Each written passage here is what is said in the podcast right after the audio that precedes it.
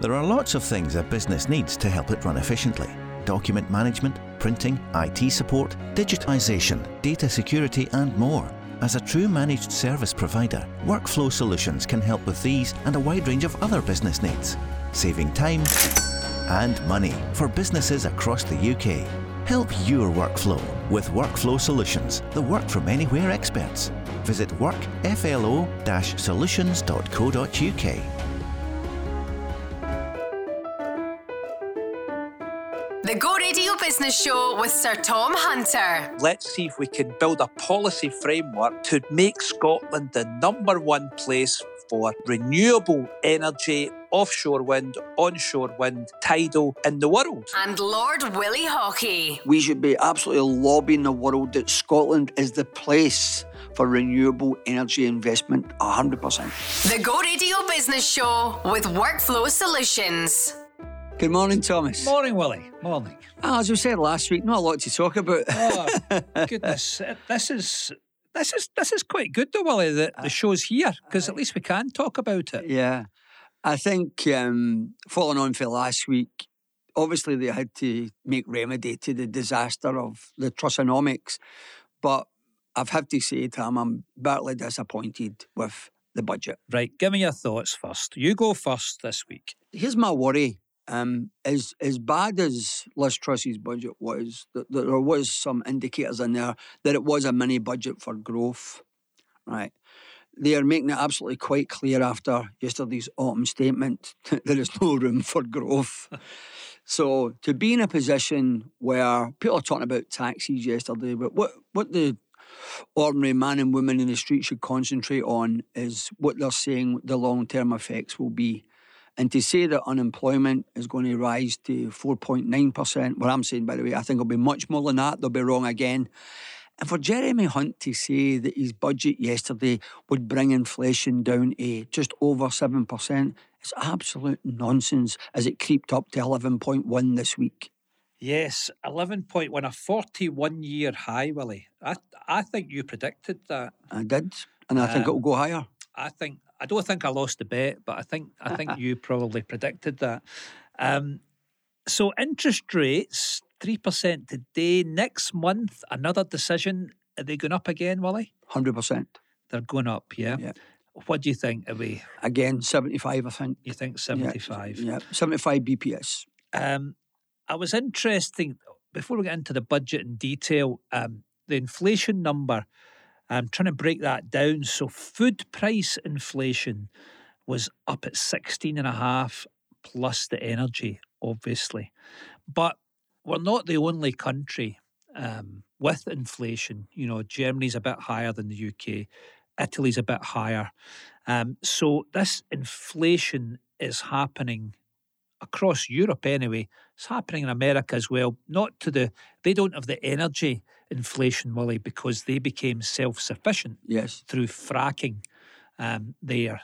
But let's get into the budget. What does it mean for the small business, the business folk out there striving, trying to do their best? I think the raising the threshold for the the cap, I, up to £3,000 is, is not good. Um, but I'd also like to know the mechanism for how they can say that that's it fixed at 3,000. I don't get it. And some of the things we've heard, you probably heard them as well, Tom. I'm hearing horrendous stories. I'm hearing about one but one, you know, large pub restaurant where their energy bills went from 30,000 to 122,000. Yeah. Like this isn't a hundred percent increase; a three hundred percent increase. So I just, I am really, really concerned. For uh, you know, this is a business show, and I would say that the budget yesterday does nothing for business. Right. Okay. So, so we've got a budget. It's we're going to the highest tax burden since the Second World War. Yeah. remember, I'm the optimist of this team here, Willie. Yes. So, um, the highest tax burden in the, since the Second World War. My goodness thirty billion of cuts, but as predicted last week, not until after the next election. Yeah. Wonder why that is, Willie. Yep. And um, 25 billion tax hike. Now, I think the elephant in the room that has not been mentioned is Brexit. Brexit. I mean, we are the only, the UK now I'm talking about, is the only economy in Europe that hasn't recovered to post COVID where we were before. And my goodness, Brexit has been a disaster for business. And what can we do about it? Because it seems both political parties, I said a few, maybe a month ago, that Keir Starmer should look at this because I think it would be a vote winner to say, can we look at rejoining the EU on our terms? What do you think? I don't think there's any chance. There's of, no chance. There's no chance of Labour taking that stand. And, and I've got to say, as much as they would want to, but then we're right back to you know dividing the country again, right? So I think that you know that me and you have said it's not the right time again for another referendum in Scotland. It's certainly not, and it's not the right thing. As much as I- you know, I would be all for it tomorrow. It is Yep. definitely not the right thing. Okay. The, the people have got enough problems at the moment football, but but but what we can be doing is, you know, that let's look at how we can work closer with Europe right? And I think that it was encouraging this week that I think that the meeting with, um, you know, with Dishy Rishi and Macron went down very well. Right. Well, it's almost going to go well when you give them an extra 30 million to try and keep people off your shores, right? But I, I think that um, there's no doubt, Tom, that you're 100% right that the pandemic has actually masked the problems created by Brexit. There is no doubt about that whatsoever. And for the people's businesses who have been really affected by this, it's a real, real shame because they don't have a voice at the moment at all because oh, everyone wants to blame the pandemic and they want to blame the war in Ukraine. Right. So you're saying, forget about that, Tom. It might be a good idea, but it's never going to happen. It's never, but what we should do is what can we do, you know, to get a, a trading agreement? You know, there would a better deal could have been done with Brexit. A much better deal. And what we need is some clever people. I haven't met them yet, right? a part of the government who could actually start get round the table again with the EU to see if we can get some so especially on the movement of labour. Yeah.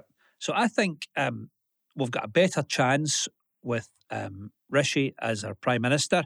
He is less combative than Boris, who was bluster and, you know, I, I didn't rate Boris at all. But um, I saw Rishi having meetings at the G20 this week in Bali with um, his European counterparts, with Joe Biden. I think he spoke to Joe Biden about the Northern Ireland Protocol, which America wants us to fix, Yeah. and everybody wants it fixed, Willie. And he has promised something by next Easter. Yeah. Let's see. Well, these will be the things that will define Rishi Sunak. Yeah, you know, the, the NI, you know, and the non-lying problem is something that if he finds a remedy for that, that will be a big tick in the box for him, right? But these are huge challenges. But but the worry for me is is that I think that they are absolutely not in touch with reality if they think that they out for what we've done yes you know this week in the in the budget I think that what we're going to see is is that the numbers are going to be much worse than they're saying inflation will not get down to 7 and unemployment will be higher than 4.9% Right. So I'm always looking for the positives, Willie. So I did read the budget statement. I'm I'm quite sad that way. And um, here's here's the the good thing it was only 63 pages here's the positives that I found. So pensions are going up ten percent. Yeah. Um, have you got your pension yet, Willie? you know I think I'm entitled to one next year I'm far too young for that. Um, the, they have kept the benefits going up in line with inflation. So you know, this is caring capitalism. I would say we've got we've got a chancellor and a prime minister with a heart. Don't know if you agree with me. Tom, the triple lock was something that they could not touch, right? They were dead. If they and, and I'll tell you this, this is killing them. It's killing them. They have to do this. But, But they've done it, Willie. yeah, they've done it. Um, there's energy help for individual households from next April, a, a bit less. The business help is is not clear, Willie. So we need we need to hone in on that in future shows. Um, there's an extra five billion for health, and there's an extra three billion for education. That's about all I could find. There wasn't much more, but I am always looking for the positive. The one thing I would say is we have people in charge of our country, right? And we put our faith in politicians. Maybe that faith has been eroded. It certainly has been for me because we have Kami kamikaze, kamikaze. Um, then we have Jeremy Hunt there's been a, hundred billion swing in tax and spend policy within four weeks of the same political party. And it, I mean, what on earth is going on, Willie? Do these people know what they're doing? Well, it's been reported that um, George Osborne has been back in Downing Street, probably number 11 over the last few weeks, more probably than he was when he was Chancellor. And there's absolutely no doubt his fingerprints are all over that statement yesterday. Yeah. And I do actually have some sympathy um, with Keith Anderson, who's the boss of Scottish Power. He actually said, and this, I'm quoting him, I do not understand why renewables are being taxed at similar levels to oil and gas. So we set out a, a hopeful policy last week of growth, especially for Scotland, make Scotland the number one place in the world for renewables, onshore, offshore, wind, tidal. And let's get this transition to renewables. But the windfall tax, Willie, on the one hand, I understand it. On the other hand, I've got sympathy with Keith Anderson there. It's and it's uh, ironic, you know, that on a day when we're you know, we're just back from COP twenty seven, and they're you know what we're going to do in our commitment, that not only have they done what you've just said, Tom, but they've also sneaked in yesterday that it won't be as favourable to have an electric car from next year. Uh, well, that's going to affect my wife, so right. I'm going to have to fork out for that, Willie. So all the advantages now of trying to help the climate and moving to green and the costs involved with that now, the government are now starting to tax you on that as well. And as you say, you mentioned, this is a trick budget. This is they're setting a trap for Labour. I'm sure. I hope we won't fall into it. But you're right. Most of it after the next election. After what we need to make sure is that people understand what is actually going to happen after the next election. And I think people do. People are not stupid, Willie. Yeah. But anyway, back to Scotland because obviously Scotland have quite a lot of devolved powers for this, Willie. So there'll be a Scottish budget on December the 15th. Will John Swinney. I, I do have some sympathy for John. He gets all the difficult jobs yes. of this government. So he's got to come out with his budget on December the 15th. Now, because of a thing called Barnett consequentials, which you'll understand better than me, Scotland will get an extra one and a half billion through this, and, and they need to decide how we're going to spend it in Scotland. But I was reading this morning and I have I have sympathy with teachers and I have sympathy with nurses, but down in England, the teachers have accepted a five percent wage increase. The teachers in Scotland haven't, and they said there, there may be strikes.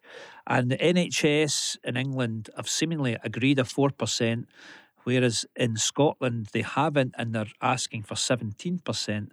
So we need, with the powers we've got, we've got to cut our cloth accordingly. And I also read this morning, you know, in terms of, and I agree with the people with the broadest shoulders have got to pay the most, Willie. I think you agree with that yeah, as well. 100%. Um, but there's only 20,000 top rate taxpayers in Scotland. We could probably get them into the Go Radio business show here in one room. My goodness. But you're right, Tom, and I don't think anybody is complaining about the you know the reduction in the in the in the higher rate. Nobody at all. You know, let's let's all take a wee bit of the burden. But I think that the point you make here is going to be the biggest, biggest challenge for this government, and that will be the public sector pay demands. Yeah. Right, that's going to be the big, big challenge for them over the next two years, right? And it's uh, huge, Willie. Huge, huge. But to be fair, where they were wrong in the public services is that when inflation uh, and interest rates were so low, then you know, they shouldn't have been giving people those measly rises over the years. People are worse off. So when, when you know, when inflation was at quarter of a percent, people should maybe have been getting two percent wage rises. I understand. And minimum living wage at ten pound forty. Yeah, and, that, and, that's positive. That, that, that's good news. Good. The chancellor was uh, being a bit of a magician in the in the in the autumn statement. You know, it, it's jam here. It's no, there's no jam today, and I can tell you there's no jam tomorrow. But the sad thing, Tom, is when you put it all together, the one thing that even they're stating that people's disposable income will drop by 7%. And that is a huge impact on business. So, trying to help our listeners today who are, as I say, running their businesses, trying their best out there, The first thing to say is worry about things you can control. These are all macro events, Willie. Yeah. And as you've told me about Brexit, shut up, Tom. There's no point in moaning about it. It's not going to happen. I take your point. Um, so worry about things you can control. So we've we've talked about it often in the show, trying to get through these times, bring your team together, let them understand how the business operates, what's the challenges, what's the opportunities, listen to them, bring them in, get on top of your cash flow, and find another entrepreneur, business person out there. So it's a peer to peer support and learning. It's so important to share just now because everybody's going through the same. Willie, I don't know MD really just now who's going, this is great for me. Yeah. No, you're absolutely right. And we've said it before. Eh, there are going to be challenging times. There's going to be bumps in the road over the next 18 months. Make sure you get a friendly ear, someone that you can run things past, hear how what's happening in their world, because like you're not the only person in the world that's got a huge energy bill. You know, the guy next door and the guy next door is in the same boat. But I think that we have to stick together and we have to try and work together. As you say, where can we find positive solutions for the problems? And we will. This Yes, is what we we, do. We will get through this, Willie. One of the things I would like to see is if the UK are really serious about, oh no, we do care about Scotland. Let's have Michael Gove up here for a few days on the uh, no a levelling up campaign. Let's see what we can Or do let's not, Willie. But anyway, that's a different thing. So, my one of my heroes, um, Elon Musk, he's not having a great week, Willie. Um, I know you're in thinking he's he's going to uh, disappear. I haven't written him off yet, but I must say he sent out an email to the people who are left at Twitter saying, "Get back in the office, commit to long hours, hard work, or." Get yourself out of my company. And I see, you know, this week that he's he is I think he's in front of the legislator and he promised that once he thinks that things are sorted, he will hand over to a new CEO of Twitter. I think by that time, Tom, it'll be in bankruptcy. Oh my God. But a bit of good news Jeff Bezos, one of my other heroes, has said this week of his personal fortune, which is about $120 billion, Willie, he's going to give the majority of it to charity during his lifetime. Hey, good on him. Yeah. Well done. Yeah. Can we just something we, we spoke about either last week or the week before was the new free ports. And I was really disappointed to read this week that the Greens right are dead against it and they're going to vote against it. The what Greens are like- against growth. Yeah, that's, well, that's unbelievable. Yes, yeah, the anti-growth campaigners. I would just say that I would like to hear what the government, the SNP, have to say about the Greens' approach to this. I'd love to know what they've got to say. it's an impossible position, really, to have a partner in government who's against economic growth. Yeah. A wee plug, I read this in the Herald um, this week, a company in Paisley, I don't know them, but they're called Clark Contracts. And during the last month, they're a building contractor. They've won £30 million worth of business, Willie. Yeah. So, what I would say is there are still people out there Yeah. getting on with it, not worrying about all the Westminster bubble or the Holyrood bubble, Yeah. And are getting on with it. So, good luck to I, Clark I know that I know the company, know You know them well, well, and they've done you know, they've done great over the years. So you know, and it's been a, lo- lo- well-established business. So as as we said earlier, there is ways of going forward, but you have to do it yourself. Don't wait for the government to help you. So, you're not quite jumping off the ledge, Willie, this week. I, I'm never jumping off the ledge. What I'm as being a realist, but I'm always trying to find solutions. At the same time, when I'm having a go at things, I'm in the background trying to fix them. So, we will get through this. You've heard it first in the Go Radio Business Show. Okay. So, another good bit of news, Willie. The Go Radio Business Show is going on the road. We're going to the Scottish Edge finals at RBS headquarters in Gogarburn on the 6th of December. Now, Scottish Edge, as you know, you're one of the supporters. Thank you so much. We have invested £20 million in over 500 Scottish businesses since we started. So, thanks to the Scottish Government, thanks to RBS, thanks to entrepreneurs like you, Willie. And we're going to do the board you can't afford live on stage the 6th of December. That's fantastic. But I think we should make sure that the listeners know that that twenty million pound, you never took any equity off of anybody. Never a penny. Right. So there is help out there for businesses. So again, I am really looking forward to that roadshow. Great. Coming next, Hunter and Haughey chat to Jordan Mackellar, CEO of Probe Test Solutions Limited. The Go Radio Business Show with Workflow Solutions, part of the Scottish Procurement Framework for Managed Print Solutions, available to all public sector bodies and charities. There are lots of things a business needs to help it run efficiently document management, printing, IT support, digitisation, data security, and more. As a true managed service provider, Workflow Solutions can help with these and a wide range of other business needs, saving time and money for businesses across the UK. Help your workflow with Workflow Solutions, the work from anywhere experts. Visit workflo-solutions.co.uk. The Go Radio Business Show with Hunter and Haughey. This week's special guest is Jordan Mackellar, CEO of Probe Test Solutions Limited, a test solutions provider to the semiconductor industry. PTSL is a global business employing staff in Europe, the US, and Asia. Jordan, good morning and welcome to the show. Good morning. And this, Willie, is another story. It's a brilliant story. I'm so pleased Jordan's in this morning, and you're going to make him famous today. We keep finding all of these gems, and here's another one. Jordan, do you want to start by telling our listeners a wee bit about yourself, just your start, and then about the business? Yep, sure. Uh, so my name's uh, Jordan Mackellar. Uh, I grew up in uh, Wishaw, uh, actually just outside Wishaw. Uh, so I grew up kind of in the scheme, not from money. Uh, was always quite entrepreneurial as a kid, but I started out uh, in Motorola as an apprentice technician up in Motorola in East Kilbride. All right. Yeah, remember? Uh, aye, so I got good uh, good schooling through that. Um, they put me through college and university, which didn't really interest me too much. I was more interested in the practical side of it. Um, worked there with a great bunch of people, uh, and then progressed from there to working for a company. I started in what was the probe card repair department. So a probe card's used for testing uh, microchips. So any anything with electronics in it, it's got a, a chip of some sort. Um, and what we make is a, a probe card which tests that. So I started in Motorola in their probe card repair department fixing these things. Uh, it's probably another story how I ended up there, but uh, but yeah, I got I got in there and uh, worked there for uh, four or five years, and then moved to a supplier of probe cards who were also in East Kilbride. Um, and you know, at that time, it was you know the kind of tail end of the glory days of what was Silicon Glen. You know, Scotland was a great hub for semiconductors back then, and now uh, it was kind of coming to the end of that era uh, where Asia manufacturing was very attractive, the low cost of that, and there, there seemed to be a kind of train that was heading for Asia with all of these technology companies, and everybody got aboard it. And it, it left a bit of a, uh, you know, very skilled workforce in Scotland out of work. You know, so Yeah. at, at that point, I was.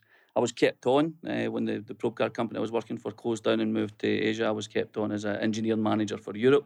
But most of the manufacturing folks that I'd worked with and served my time with uh, were out of work. And, you know, you were getting into the likes of ASDA and folk were beeping, you know, skilled test engineers that would have been on really good money were beeping stuff through the checker, right? It was a, a bit of a disaster. So, what was the year? What what kind of timelines? This? Uh, so this was kind of late 2000, so uh, during the 2000s, so really from the kind of dot com uh, era onwards, it, Okay, it, it yeah. kind of started to go a bit pear shaped, I would say, for Scotland and electronics. Obviously, Right. Asia at that time was was very much up and coming. I'm with you. Yep. Um, but yeah, so um, I always had a desire to kind of uh, run a business, and the next trigger point, I was working for a, a distribution company based in London. I was I was up here working for a, a company in London that was selling probe cards that were now manufactured in China, uh, which wasn't really exciting me. It wasn't exciting the customers. They wanted a more local presence. Um, and at that time, Motorola was known as Freescale at this point, so it had become Freescale, but um, they were closing down. Uh, and the probe card repair department that I'd served my time in was going as part of the factory closure. Uh, so I went along a business gateway at that point and said, look, you know, I think I've got an idea that we could save a few of these jobs and and try and build some of this stuff in Scotland. And they, they pretty much laughed it off and kind of said, this is a crazy idea. You know, this won't work. You know, electronics in Scotland's kind of dead. And you're trying to do something that there's not really a market for. So I, I kind of uh, left there my tail between my legs, kind of thinking uh, it probably wasn't such a good idea. Um, but the company I was working for at the time, I didn't give up at that. I'd kind of suggested to him, like, why don't we set up a repair centre in Scotland? We could service the stuff that we sell in Europe uh, from Scotland. So we spoke to the folks at Motorola, got them to give us some of the equipment. Uh, we'd planned to set that up in Scotland, and, and once we actually had hold of some of the equipment, he then announced he was moving it to uh, Italy to service a, a, customer in Italy, which really hacked me off. So oh, dear, uh, that that was obviously people in Scotland thinking they're kind of doing you a favour, giving you a pile of equipment to, to manufacture here.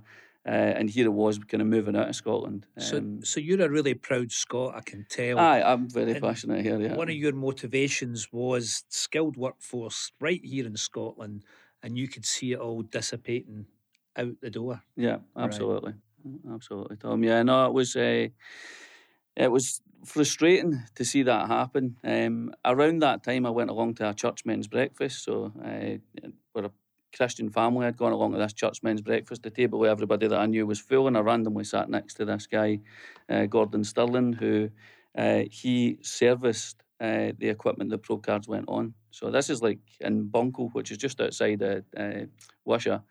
Uh, you know, the chances that the two Dallas territory. It is, aye, very, very close to where Hugh Dallas is. Uh, Celtic yeah. fans know it well. but uh, aye, so I met Gordon, and you know, he was servicing the equipment the probe cards went on, and it's a really small industry, so we're kind of like, how have we not met? And, you know, and we knew all of the same meeting. people. It was just yeah. a chance meeting, yeah. Right.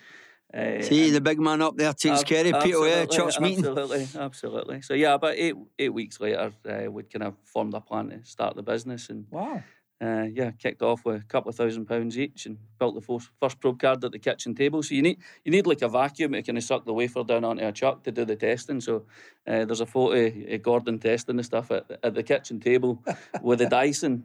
Uh, Is that right? Yeah, with duct tape running. Improvising. providing the, uh, providing the vacuum. So I Brilliant. I love that. Started with very, uh, yeah, so that £2,000 each really was what got the company started. We and when is this? What year is this? This was 2009. Right. So yeah, so we, we started. So right in uh, the middle of the worst financial crisis, just just for the listeners this morning, you know, businesses are born out of adversity. Yeah. And great businesses will be born during this difficulty. So your story is brilliant this morning. Timing. Jordan. Yeah. No, I absolutely agree. Um, and, you know, Gordon at that point, he was contracting. He was actually not working for anyone, so out of work.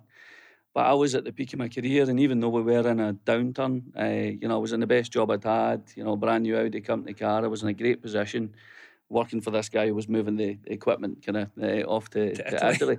so when I phoned him up to give him a notice, he was kind of like, "Get off your head! You know what you're thinking about? You're bringing in almost half the company's sales uh, you're you know packing your job in in the middle of a recession. But uh, yeah, we just it was more about the prospect of actually uh, creating these jobs and, and saving something that you know I felt at that point this was a kind of last chance saloon it really. You know, if we didn't really try and use this opportunity to get something going.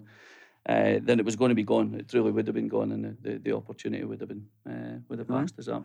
And how is the company growing? As the company's growing from there, so we're on track to do about twenty million dollars this year. Um, so. And how many yeah. people are you employing? Uh, we're employing around 80 just now, so Fantastic. we're hiring a lot of people at and, the minute. And were these people you knew who were maybe getting them off the Asda? What an Asda? And...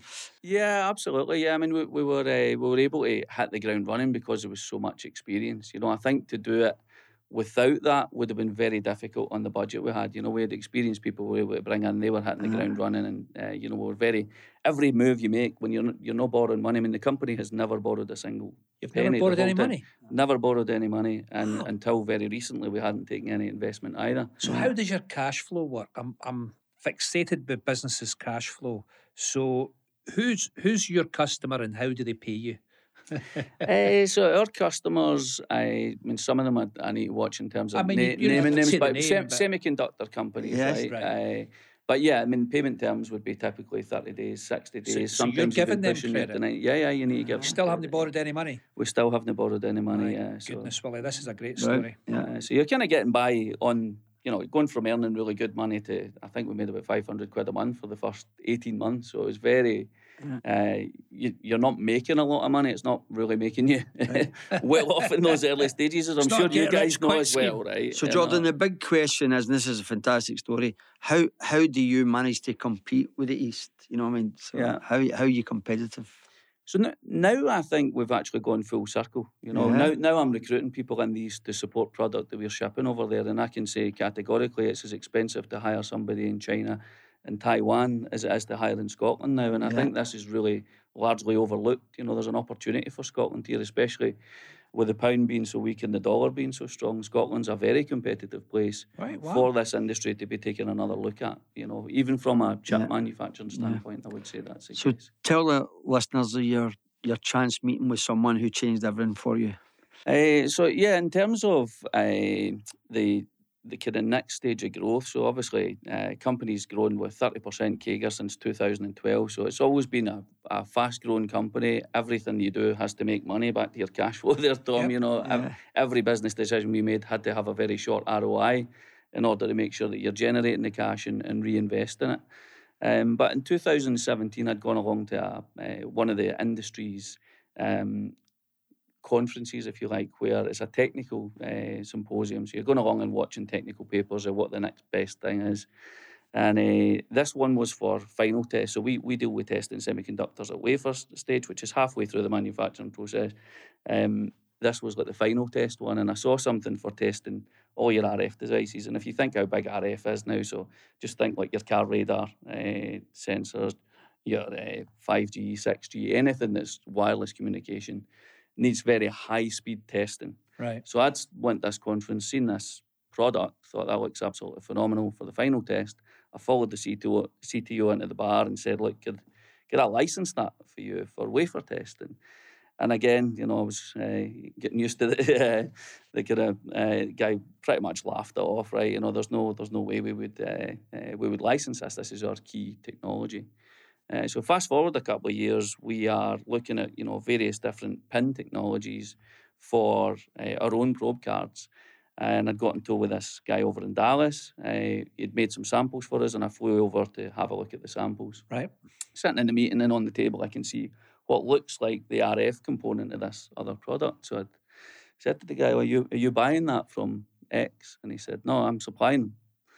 I said, "What do, what do you mean you're supplying them?" He said, "Well, that's our number one customer. You know, I, I supply them." Uh, so I'm like, "How many do you make?" Kind of thing. He says, "Well, it's it's eighty percent of my business. How many do you want to see?" So by the end of that meeting, I shook hands to give the guy uh, a little bit over ten million dollars for his business without having ten million dollars, right? Uh, so it was it was Brilliant. a very. You still um, haven't borrowed any money yet? Right. we still haven't borrowed any money. We, ha- we have, however, taken investment. now. ah, right. Yeah. Okay. So yeah, so that, that meeting took place, and the, the deal was done with a option agreement. So I was like, basically, I want you to give me three years. I was trying to do it without borrowing money. So I was kind of, I want you to give me three years where you can't sell this business to anybody else. I want to button this up legally. I will pay you for the the uh, the option on it, if you Yeah. like, which ended up being almost half a million in itself. Um, that was drip fed, but I was thinking I'll be able to turn this into, you know, the way we've done with the rest of the business, I'll be able to generate enough cash with this over three years to be able to buy it. So you're Oh, always thinking about the cash. Yeah, yeah, yeah, yeah. So you're, you're a boy for Bonkle. You've never had any experience of doing anything. You're getting sick and tired of looking at Scotland. It's a brain drain. Everybody's leaving. People are losing good jobs. You've got this idea. You start a wee business with a friend that you meet at a church meeting, right? And then the next thing that you're, you know, you're traveling the world. You're trying to grow your business. Next thing you're looking at PE. Yeah. Did you have a mentor in here? Did somebody help you? Somebody give you advice? Yeah, absolutely. Many mentors along the way. Um, I mean, the, the one that kind of flipped us into getting the investment was uh, was Alex McCann, who's a Scot that lives over in uh, Silicon Valley himself. So he's held some really big positions with Dialog Semiconductor, with uh, linear technology. Um, but yeah, the way I ended up meeting up with Alex, so I, I, I met him at a, a dinner. So there was a guy, a Scottish guy over there that I would meet quite regular for pints when I was at, over there. He's figuring it, but lives out there as well. he was going to a, a dinner with his wife, uh, and Alex and his wife and a few other people would go to these dinners, and uh, his wife couldn't make the dinner, so he said, "Why didn't you just instead of just going out for pints, why didn't you just come to this dinner?" So this was how I met Alex, uh, which was only maybe three or four months before agreeing to pay this guy the money for buying the, the business. So having left this meeting, so I've left this meeting with the guy, can I agree to write a check that I didn't have the uh, spontaneous to, to, to back up. Uh, and uh, I was meeting Alex for for lunch that week. So I go along uh, to meet him for lunch and he texts me just before he says, I don't know if you've seen the news, but Dialog just sold to Renesas. Um, I'm not working there anymore, but I'm still up for lunch if you are. So I turn up at lunch, you know, buzzing with, uh, you know, I had samples at this point, so I stuck everything on the table and I'm like, here's the deal. How how do I, you know, firstly, how do I button this guy up legally to make sure that nobody else can buy the technology? And secondly, you know, how do I how do I go about raising the funds? And from there, uh, you know, he brought Dialog Semiconductors M&A guy to the table, Right, uh, Mark Tyndall, brilliant. uh, and Mark brought Dialog CEO. And these guys had gone from, you know, Dialog Semiconductor, if you're not familiar with who they were, they, they were the main manufacturer of the PMICs for Apple. Right. Uh, All so, right. Okay. you know, sold, sold for billions, eh? sold for almost six billion, I Six six point billion, nine wow. billion. Yeah, Uh, yeah. So yeah, their CEO, uh, their operations guy, and their M and A guy are, are now kind of trying to shape this deal up for me. And I'd caught them at a good time because obviously they're bored out their mind. Right, one's phoning in for the beach in Greece, and the other ones Right, they were they were But the great thing about this story is, and this is for the listeners, that it's hard, you know, as confident where we're going to grow a business and as hard as we're going to work, you need the two wee bits of luck. Yeah, you meet yeah, Gordon yeah, Sterling yeah, at the yeah. church and you meet Alec McCann, no wee bit of serendipity. yeah, yeah, so yeah. all along we're always telling people that you need that wee bit of luck along yeah, the way yeah, as well. yeah, Is amazing? absolutely. So yeah, I would- I would say here, Willie, luck, yes, but the great lesson this morning for the listeners is that as the leader of your business, you've got to be out and about. You've got to be networking. You've got to be finding out. You know, you were at a conference looking for the next technology. What you were actually doing was looking for people. You didn't Yeah, know it, yeah, yeah. but obviously you're a people person because you had the full M and A team of this come Yeah, to help yeah, you. yeah. And I'm, I'm sure you didn't agree to pay them. uh, yeah, no, I mean they, they were initially doing it just uh, you know, Alex in particular uh, because he had a great interest in Scottish businesses. You Right, know. yeah. Uh, they are now on our board. They're Are they? actually all Wow. invested as well. You know, so, Fantastic. so we went down this kind of private equity route, which I had always said. You know, Gordon and I, when we started the business, were like, how do we create safe and secure jobs in Scotland, right? Like, So that was a big motivator ride for you. been so many people laid off over the years. It's just been a horrendous journey for everybody. And, and we experienced that. and We were trying to hire people back into it. You felt a bit of resistance, you know, for people that maybe had worked in a, another industry. But but that's what it was all about. It was about how do we how do we uh, do that? And and Alex quickly picked up on that uh, passion and was was all uh, all for it and, and driving it. But we did not want to borrow money because we didn't want to have the business at risk. And we didn't want to take investment because we didn't really want to end up losing control of it and have Yeah. it where somebody says, well, it's cheaper to do it in China, let's move it to China kind of thing. So Yeah. we're always against private equity, or against, against any kind of financing, if you like. Are And- you, and you the happy great- to talk about that journey into private equity? Or is Uh, that, we can talk a bit about it. I mean, there's certain things I'll obviously need to watch a wee Uh-huh. bit, yeah. But I, I, I think in terms of, uh, you know, going down that route, uh, I didn't imagine we would be able to do it, giving away, you know, a smaller shareholding as we were. So obviously, at the point we took it, the company was mature. So it's great. You've got 30 million investment and it's just a minority stake you've Yeah, sold. yeah, yeah, Fantastic. yeah. brilliant? Yeah. Yeah, so uh, yeah, but my my thoughts on that changed a lot during the process and through sitting down with the likes of Jalal and Alex and, and Mark, uh, and understanding you know what we had because you don't realise how valuable it is until you, you've got you know had six P's fighting over it basically. They were they were whining Wow. and dining us, kind of uh, pushing for us to select them in the process, uh, which was phenomenal really to to be in that position, which therefore resulted in us getting a deal that you know, I feels a great deal for them and a great deal for us. You know, we still are very much. Oh, in that's what makes a the great deal a future. great deal when both sides are happy. Yeah. That's it, Willie. Yeah. That's it. Yeah. Absolutely. And where where is where are you based? Uh, so I, we're based in Hamilton. All right. So uh, in Hull House, in the posh bit. I know how house well. And the te- and the technical part there. Uh, we're not actually. We're right Aye. next to the jungle, so we really are in the posh bit. But we're, uh, we've The just jungle. we're in the process of uh, process of uh, buying and building up in the technology part right Yeah. now. So we're just uh, working to close that at the minute. So, how about your own personal journey? Because Willie's kind of laid it out. You know, you start out of adversity, you end up doing M and A in America, you end up taking private equity, and it all seems to be, I just take it on my stride, and it's great. I mean, how have you felt through all this, and what's been the key things for you? Uh, I think, you know, you take it one step at a time. You know, if you rewind back to the start, did I see it getting to this size? I probably wasn't looking that far ahead in the early days.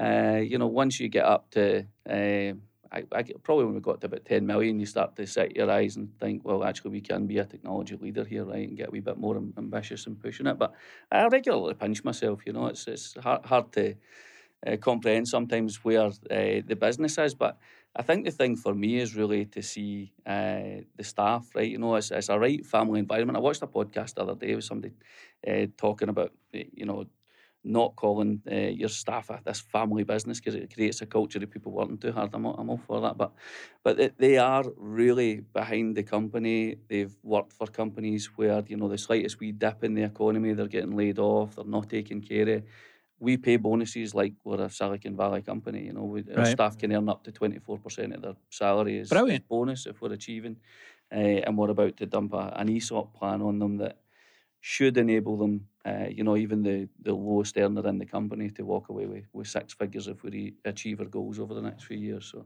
and it's ironic now, you know, obviously when you went to see, you know, Scottish Enterprise or Gateway, wherever it was back in the day, and, and the PEG, you know, sent you on your way.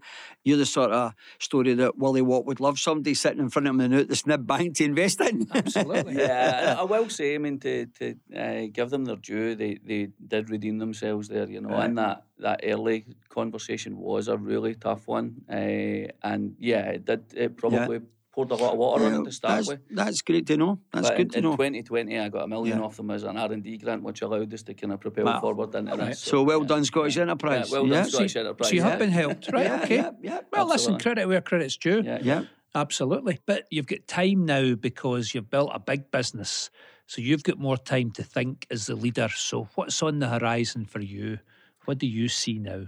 So really, it's to capitalise on this technology acquisition that we've done. So you know, we've gone from being a company where our technology has been good, but we've really been selling on service and we've been selling on, uh, you know, the quick turn cycle time, etc. And we're now in a position to be a technology leader in the marketplace, and it's a big market. You know, the number one in the industry is 800 million in turnover. So wow. But it's great now because you know you've got the IP, which is in your industry. That's key, yeah, key to everything. Yeah, for sure. Yeah, for sure. Brilliant, brilliant. And what about your senior management team? What, who have you grown up running about you? Uh, so a lot of ex Motorolans in there as well. So our chief operating officers an ex Motorolan that you know worked in the production area up there with me. David Law, uh, great guy. But yeah, the management team are uh, phenomenal. They all are, you know, some of them. If I take like David McGeach, our engineering manager, you know, he came in on 18 grand a year. You know, he started in a salary sacrifice position, maybe not at the same tune as myself, but uh, you know, he's grown up with the company and been there from the, the really early days, passionate about it, and a real, you know, he would he's the kind of guy that would go into anybody's office and be like, "What are you selling that at that price for?" You know, he would, he would challenge. He looks after every single penny that the company's got. But yeah. but we do have a, a tremendous uh, management team, and we're now getting to the stage of recruiting the industry's best talent. So previously, if I went out to California and tried to hire a big name, they would they would wouldn't even come at the table for a conversation with you as this mm. tiny wee company in Scotland. Whereas now we've just hired, you know, the industry's best signal integrity engineer is now our CTO, uh, wow. Don Thompson. So our CTO is California based actually. And we've been recruiting uh, a lot of talent in the US. And we're now at the point where we're getting phone calls from you know the industries who's who Word is out. want to get on board, yeah, yeah. which is a, a, fantastic position for us to be in. It's quite new for me really to be in that, that so. So, the big we, learning, Willie, here for for me is that the entrepreneur with us today, Jordan, he's seeing the opportunity.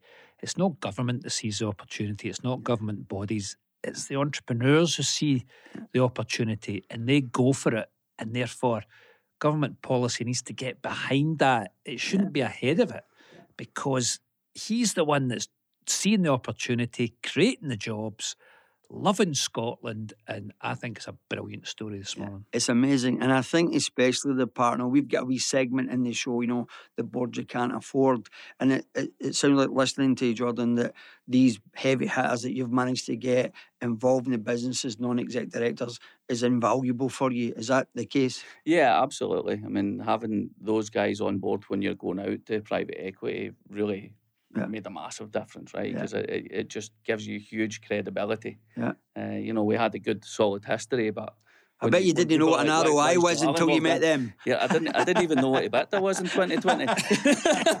was, was EBITDA and ROI? Brilliant, brilliant. Well, Jordan, again, it's another, you know, the, the greatest story never told, and wonderful to hear that story. And thanks very much for coming on the show this morning. Yeah, no, I appreciate you having us in. Thank, Thank you, you, so much. Yeah, nice to Thank meet you. you. Brilliant. Cheers. Coming next on Hunter and Haughey, the board you can't afford. The Go Radio Business Show with Workflow Solutions, providing secure archive storage to your business. There are lots of things a business needs to help it run efficiently document management, printing, IT support, digitization, data security, and more. As a true managed service provider, Workflow Solutions can help with these and a wide range of other business needs, saving time and money for businesses across the UK.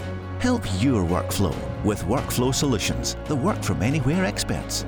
Visit workflo-solutions.co.uk.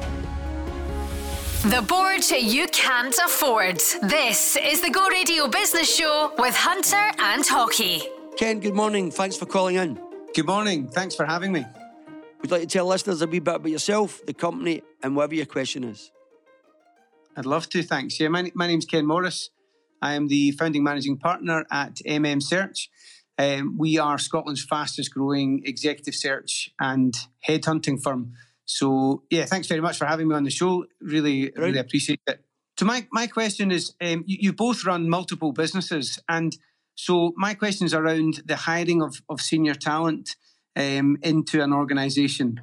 Um, so I suppose w- when it comes to hiring senior leadership roles, how much of an onus do you put on the personality, culture, and the chemistry um, of, of, an individual, and I suppose the overall fit um, versus their experience, their qualifications, and their skill set in order to carry out the role. Okay, well, I think I'll go first on this one. Okay. Um, I would say to you that absolutely the culture is number one. Okay. Uh, before you look at the qualifications, before you look at the experience, I spend a lot of time talking to the person that I'm bringing in on a senior level to find out about them, to find out about their family, to find out about their background, all the things now that you're not allowed to ask on a forum, basically. Yeah. Right? Yeah. So all the PC stuff that you can't do is trying to to get under their skin a wee bit to find out what's really in their heart.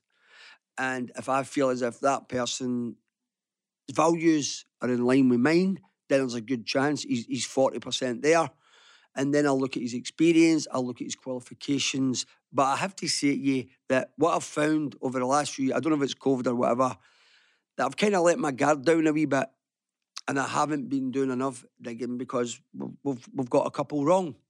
And, and you know, when it's a senior executive, it's a lot of money, it's a lot of time that you've wasted if you don't get it right. So, what I have done now is I used to wonder why people had three interviews and four interviews, and, and now I know why. Now I know yeah. why. It takes a wee bit more to find out. So for me, about the culture and the values, and then your experience and your qualifications thereafter. Tom? Yeah, I mean, Willie, I, I don't have too much to add to that. I think that's right on the money. I mean, the amount of people who, on paper, look brilliant, and then within the first minute of meeting them, I say, this isn't going to work and we may have organised dinner and I just want to leave. yeah. what do you think?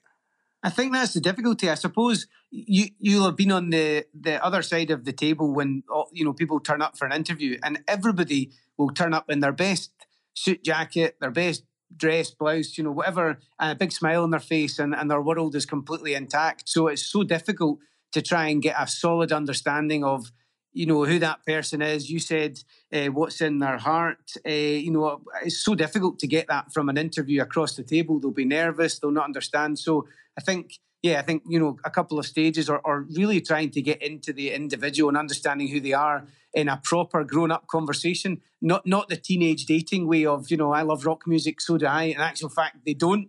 They, you know, and I think that's the important thing is, and and whatever c- company decides to you know to, to do that uh, the, the, the process. So yeah, I would agree. So Ken, let me just give a wee story before we go. Um, I needed a senior executive in the states.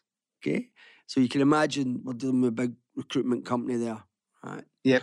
And and what they do now is they do a lot of the work, you know, before they actually put a candidate in front of you. And I was flabbergasted when the head of the the, the search company phoned me and said to me, Willie, we've had our psychologist interview the guy and we think he ticks all the boxes, you know, for the mm. role. I says, that's great. He says, right, the next part in the process now is the psychologist interviews you and we see if the two are a good fit. I said, I'll tell you what, I'll get back to you. I can imagine how that went. Ah, Absolutely. and, and you not believe it, when I'm talking to the head of the search company, it, it was during COVID to be fair. He's in a wee wooden hut outside the back of his house, right? It looks like one of these pine saunas. And I couldn't concentrate for thinking, I wonder if that's switched on. Right? But, but Ken, I, I hope I hope that was helpful. So, so Ken, how's your business going? It's it's uh, it's going very well, thanks. Yeah, Good. we're continuing to to grow year on year. Uh, we set up to be a, a challenger brand to traditional executive search um, five years ago, and it's it's been a great journey. Um, we've now got uh, over twenty people in a couple of offices. Uh, we've worked with um, with with over hundred clients to date. But just on that point about you know in the states, what's interesting, what we found, we weren't in a, a wee wooden hut, but you know maybe not far from it, uh, and, and we ended up being able to do some work internationally because um, you know chief execs were unable to travel. Everybody was unable to travel. So you know somebody looking for a hire, a senior hire in the states couldn't jump on a plane, go out there and, and meet with a headhunter and, and a bunch of people, and they had to rely on somebody doing it. Yeah, never Uh, for a minute came when I started off in business did I think I'd have to be get involved in psychometric charting and profiling. I, thought know, I, was I thought I was getting a Belbin's test. I would, I would like to see Willie's psychometric test. yeah. um, Come and watch me at Gung Ho. Well, listen, Yeah, Ken, thanks for brilliant. calling in this morning. and Best of luck in your business. Keep in touch with us and keep listening to the Go Radio Business Show. Cheers. Thanks. Certainly will. Thank Bye. you. Thanks. Frank. Listen to Hunter and Haughey anywhere, anytime, wherever you get your podcasts. The Go Radio Business Show with Workflow Solutions, helping your business with document management, print, and IT solutions.